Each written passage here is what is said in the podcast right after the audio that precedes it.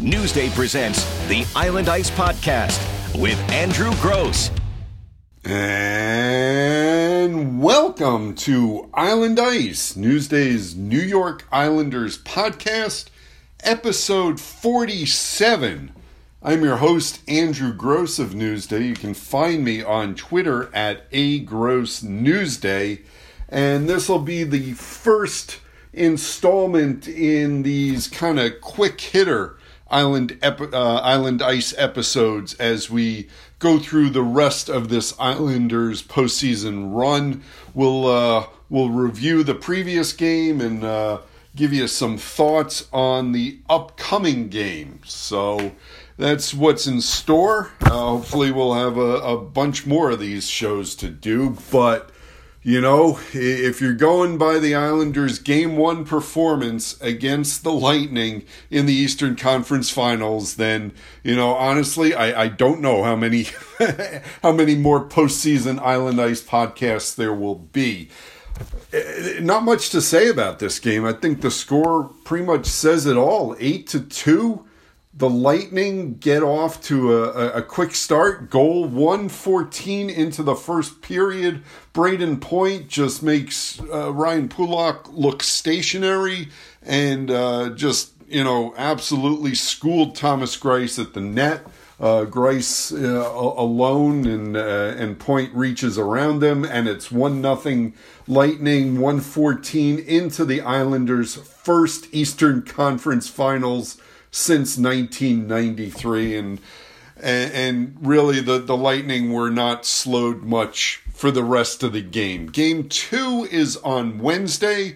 Uh, we'll talk a little bit about what the Islanders need to do better for that game, but uh, we'll start here. And th- this was a, a huge thing in game one. Look, if the Islanders cannot slow down the Tampa Bay Lightning's top line, specifically Brayden Point and Nikita Kucherov, this is going to be a very short series. Both of them had five points in game one, which is remarkable because the Islanders, uh, and this comes from obviously Islanders statistician uh, Eric Hornick, but he tweeted out that the, this is the first time in Islander playoff history that a player had scored five points against him, and you get two in one game and uh, you know that, that that's a pretty damning stat right there.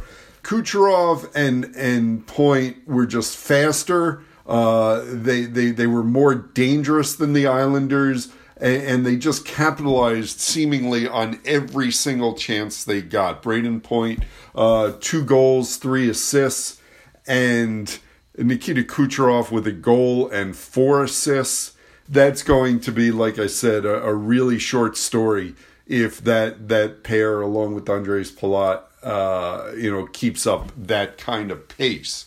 Um, the other sort of red flag for me in this game, you know, beyond the fact that it was eight to two, you know, and and I think the Islanders hit on all the right notes after the game. There was there was no, you know, at least in the media session. There was no, you know, finger pointing. There was no, uh, you know, not that they're going to curse on camera, but you know what I mean. They, uh, they, there was no outward signs of frustration and anger. It was just a, you know, kind of a, a deep breath and, and a recognition that in a best of seven series, if you lose 8 2, if you lose 2 1 in overtime, it's still an L.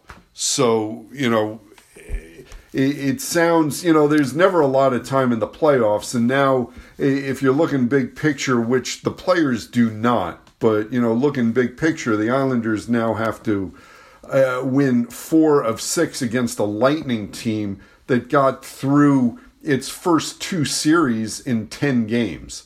Um, you know, so they are now, uh, was it four and one, four and one? That's eight and two, nine and two uh, since the start of the playoffs. And, uh, you know, uh, winning four of six against them is going to be a difficult task uh, for sure. But the Islanders haven't lost faith. And, uh, you know, I, I am still you know, I, I picked the Islanders in seven, as you heard on episode 46. And if you haven't, there's still time to go back and listen to that. Uh, all Island Ice podcasts are on the Newsday website, newsday.com backslash sports, as well as everything I write uh, about this postseason run, uh, along with Neil Best, uh, his columns, and, and Colin Stephenson's uh, uh, articles on the playoff series. But that plug aside, I, I, I was talking about red flags uh, before I sidetracked myself, and uh, you know it, it's it, it's just one game out of seven. I picked the Islanders in seven and you know I, I was kind of I, I, felt good list uh, watching the uh, NBC broadcast. My buddy Eddie Olczyk, you know, also talked about you know the potential for this to be a really long series, and I, I still think it will be because you know the the Islanders, you know, they they talked about not being fatigued, but you know it, it, it didn't take much to look at that game and just see that the the Islander team that shut out the Flyers for nothing in Game Seven was not the team that was on the ice in Game One, and you know. Obviously, you got to give a lot of credit to the Tampa Bay Lightning because they are a heck of a hockey team, and it's going to take a concerted, raised level effort from the Islanders to beat them. I still think they can do it. If the Islanders play to their game and, and play at their best, they can play with this team. Uh, but game one was certainly no indication of that. As I mentioned, the red flags, the, the other red flag to me was, uh, you know, obviously goaltending is always a significant factor. And, uh, you know, I, I, am taking Thomas Greiss and Semyon Varlamov out of the mix here. Um, neither one was particularly good in this game. Uh, you know, I had sort of argued for uh, my thinking that Varlamov would be back in net to start game one. It, it, turns out it only took him about 10 and a half minutes to get back in net uh, in this game. Barry Trotz explained after the game that he went back to Thomas Greiss because a guy pitching a shutout in the playoffs deserves to keep the net and, and have the next game. And there's certainly solid logic in that. But, uh, you know, uh, and obviously this is a, uh, you know, uh, a Monday morning quarterback second guess. But I, I think I still would have started Semyon Varlamov in that game, even though, you know, Greiss was coming off a shutout and, uh, and, and Varlamov had not looked as sharp as he had earlier in the postseason in games five and six. Um, I, I, just much prefer Thomas Greiss in these playoffs as more of a spot starter and, and going with Varlamov as, as, kind of your main guy. And, and, I thought game one would have been a chance to uh, uh, get Varlamov off to, uh, you know, get him reestablished in the net. Although look, the the way the Islanders played defense, you know, Varlamov, if he had started, he might have been out of the game within ten minutes, and you would have been back to Greiss anyway. So it, it, it's it's a, it's a key decision, and and I'm not quite sure which way Barry Trotz and Mitch Korn and Piero Greco go in Game Two in net, just because I, I don't think either one of them showed you anything in Game One, and again. Uh, I think a lot of the blame goes to to the way the team played in front of the goalies. There there, there were turnovers. Um, there was not enough, uh, you know uh, there were pucks coming down on odd man rushes. There was there was not enough sustained in the offensive zone uh, during uh, stretches, and uh, the, the, the defense to call it leaky in, in front of either goalie would be kind of a, a kind way of putting it. So look, I, I don't think either goalie really stood a chance tonight, but still at some points, you know, not, neither one of them made the save that was unexpected. And that's what you need from playoff goalies in the playoffs is, that unexpected save that you know really can turn the tide. Um, so a very interesting uh, decision uh, like i said for barry trotz and, and the coaching staff for game two. Um, if if it's me you know if i said i was going to start semyon varlamov in game one uh, i'm probably I'm going to stick with that, and I, I, think I would go with Semyon in game two here. Um, but I, I, I, mentioned the red flag, and, and here's where it was for me.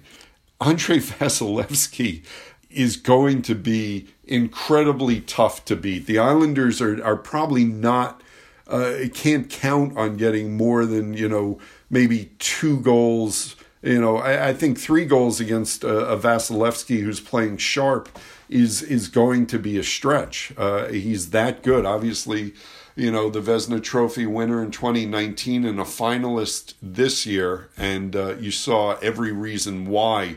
Uh, in game one, you know, it's not that the Islanders did not get chances in game one. Uh, Vasilevskiy was good.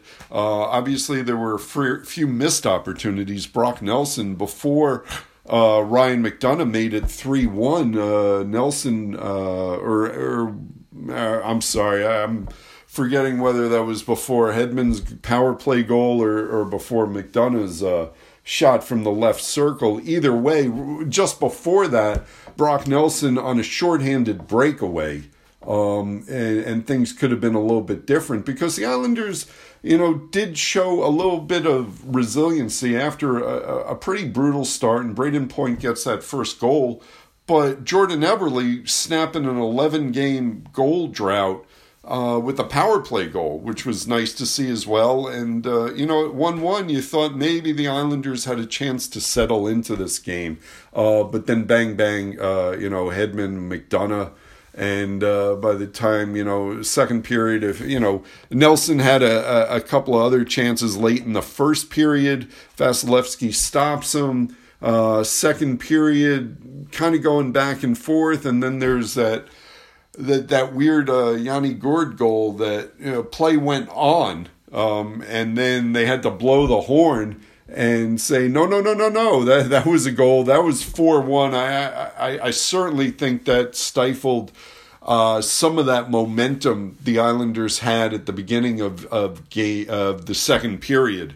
Uh, and Barry Trotz said after the game he, he thought in the second period the Islanders were starting to get to their game. Now whether they would have you know gotten to their game and won uh, starting the second period three one, I, I think that's very debatable but I think this could have been a lot closer game. But Yanni Gourde gets that goal, and, and then uh, Brayden Point with that ridiculous hand-eye coordination uh, for that deflection at the post uh, off Hedman's uh, in-air feed, and it's five-one.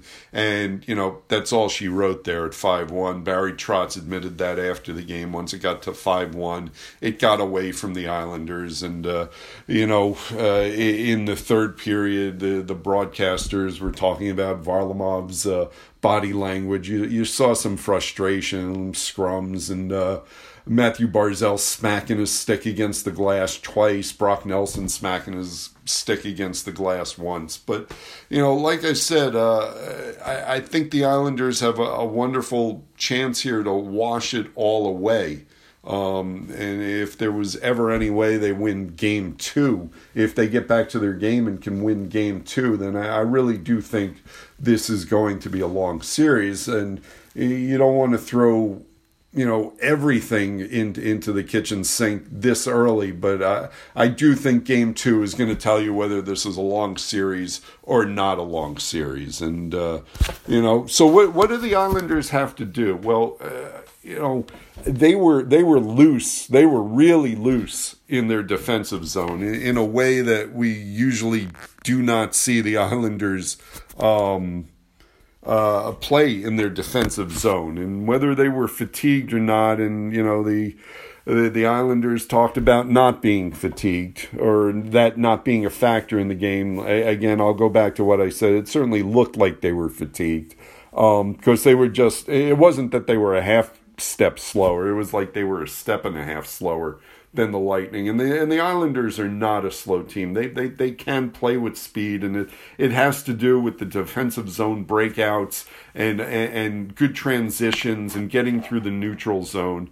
And, and that's what gets you up to speed. And, and the Islanders just never seem to get there consistently consistently in game one. So that's what I'm looking for them to do. Um, they, they, they have to tighten up the defense, and and certainly uh, the Lightning, like the Flyers had in. Uh, uh, pretty much through game, you know, you want to say games four, five, and six, they started stretching out the Islanders' defense in the defensive zone. I, I thought the Lightning did a bunch of that. I, I thought the Islanders were just not as aggressive in the defensive zone, uh, the defensemen or, or the forwards, you know, in, in sort of getting out and, and, you know, trying to get in lanes and all of that. They only had uh, 12 block shots. Um, which uh, they were coming off, I think, 29 uh, the previous game. So, uh, you know, certainly a, a, a downward trend there.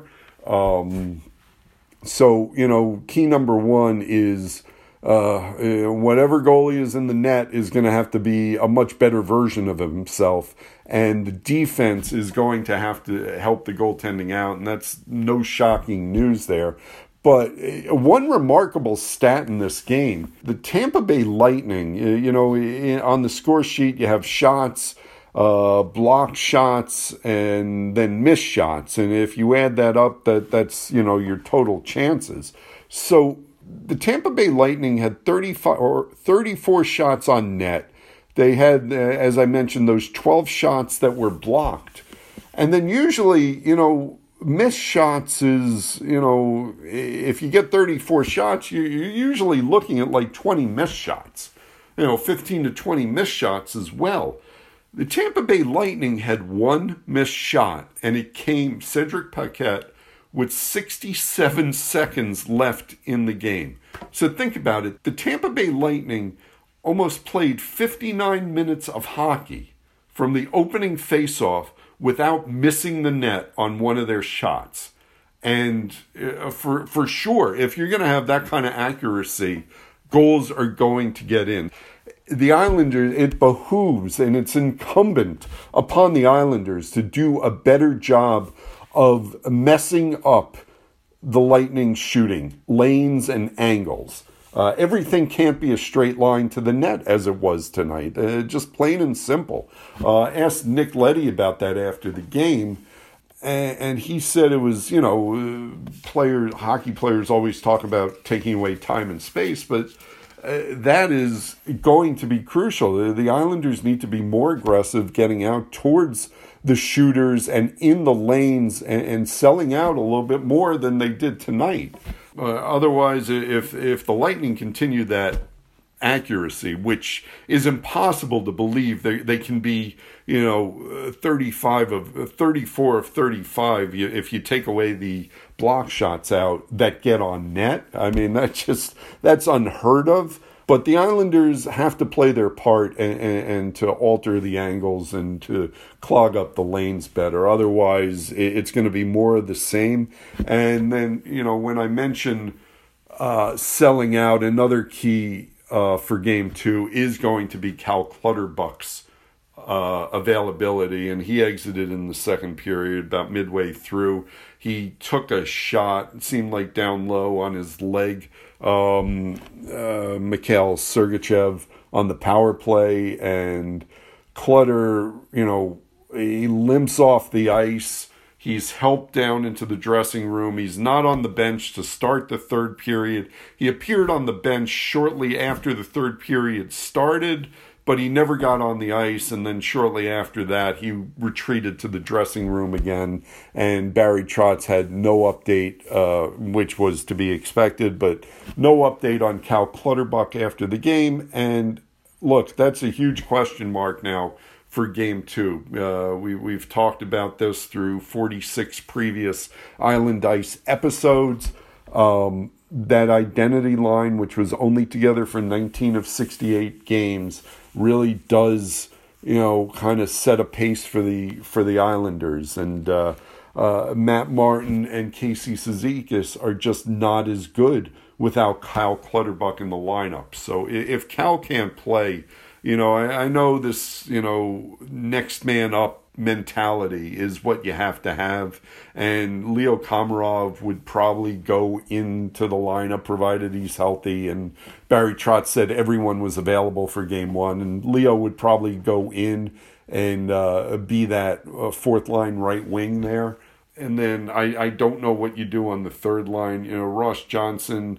uh, it was not to me not very noticeable in this game, and uh, I, I, certainly not as noticeable as as Michael Dal Colle was in in Game Seven against the Flyers. But then again, you could pretty much say that of, of the entire Islanders lineup. So you know, a, a couple of questions up front uh, for uh, for the Islanders uh, as to whether you you want to you know get uh, Michael Dal Colle in. Is Leo going to play again? If Leo plays again, is that going to be on the third or the fourth line? And and then defensively, I, I'm I'm wondering.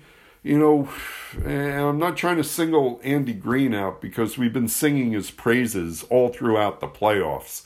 But I'm, wondering if it's time, you know, uh, for for fresh legs and a fresh energy in the back, and, and whether it's time for Johnny Boychuk to uh, get back in the lineup. Um, and you know, Barry Trotz talked about that for Game Seven against the Flyers as to why he went to Michael Dal Colle there instead of Leo Komarov, and he talked about just getting a different ed- energy and fresh legs. And um, uh, you know, there are going to be lineup changes, I would think coming off an 8 2 loss. Uh, the Islanders only gave up eight goals once in the regular season. Uh, that was in a, a loss to uh, the Nashville Predators uh, at home, an 8 3 loss. And if I'm remembering that game correctly, that that was a game that got out of hand a lot later than than this game did. I, I remember I, I, think Casey Cizikas scored a shorthanded goal, and it was I think it was three three there, and then and then the, the, the Predators rolled off five goals in a row. It was this game was different. Eight two felt like an eight two loss here. It felt like it could have been worse than eight two um, in in this game. So uh, the, those are my red flags. Game two is Wednesday night, um, and, and, we'll have to see. Like I said, uh, uh, don't know who's going to be starting in net. Um, I don't know who you know the forwards on the third and fourth lines are going to be, and uh, I'm also suggesting that there could be changes on defense. So it's kind of like back to the beginning at the postseason. Uh, uh, the beginning of the postseason when those were the three lineup questions, and it sort of settled out as the playoffs have gone on that you know, goalie, Semyon Varlamov was the goalie for 14 of the first 15. Andy Greene was in on defense. And uh, the, the only real lineup questions was who was going to be on JG Pageau. And now Barry Trotz has a few more decisions coming up for game two. And we will talk to you after game two of this series. And uh, I, I, hope you enjoyed this episode, sort of a quick hitter, looking back at game one, looking forward to game two. And, and like I said, we'll be doing this throughout uh, the Islanders' rest of their playoff uh, run. Um, in, until the uh, next episode, I'm your host, Andrew Gross, again on A Gross Newsday, and our website is newsday.com backslash sports, everything on the Islanders there, all the back uh, episodes of Island Ice. And, and until after the next game, happy hockey, everybody.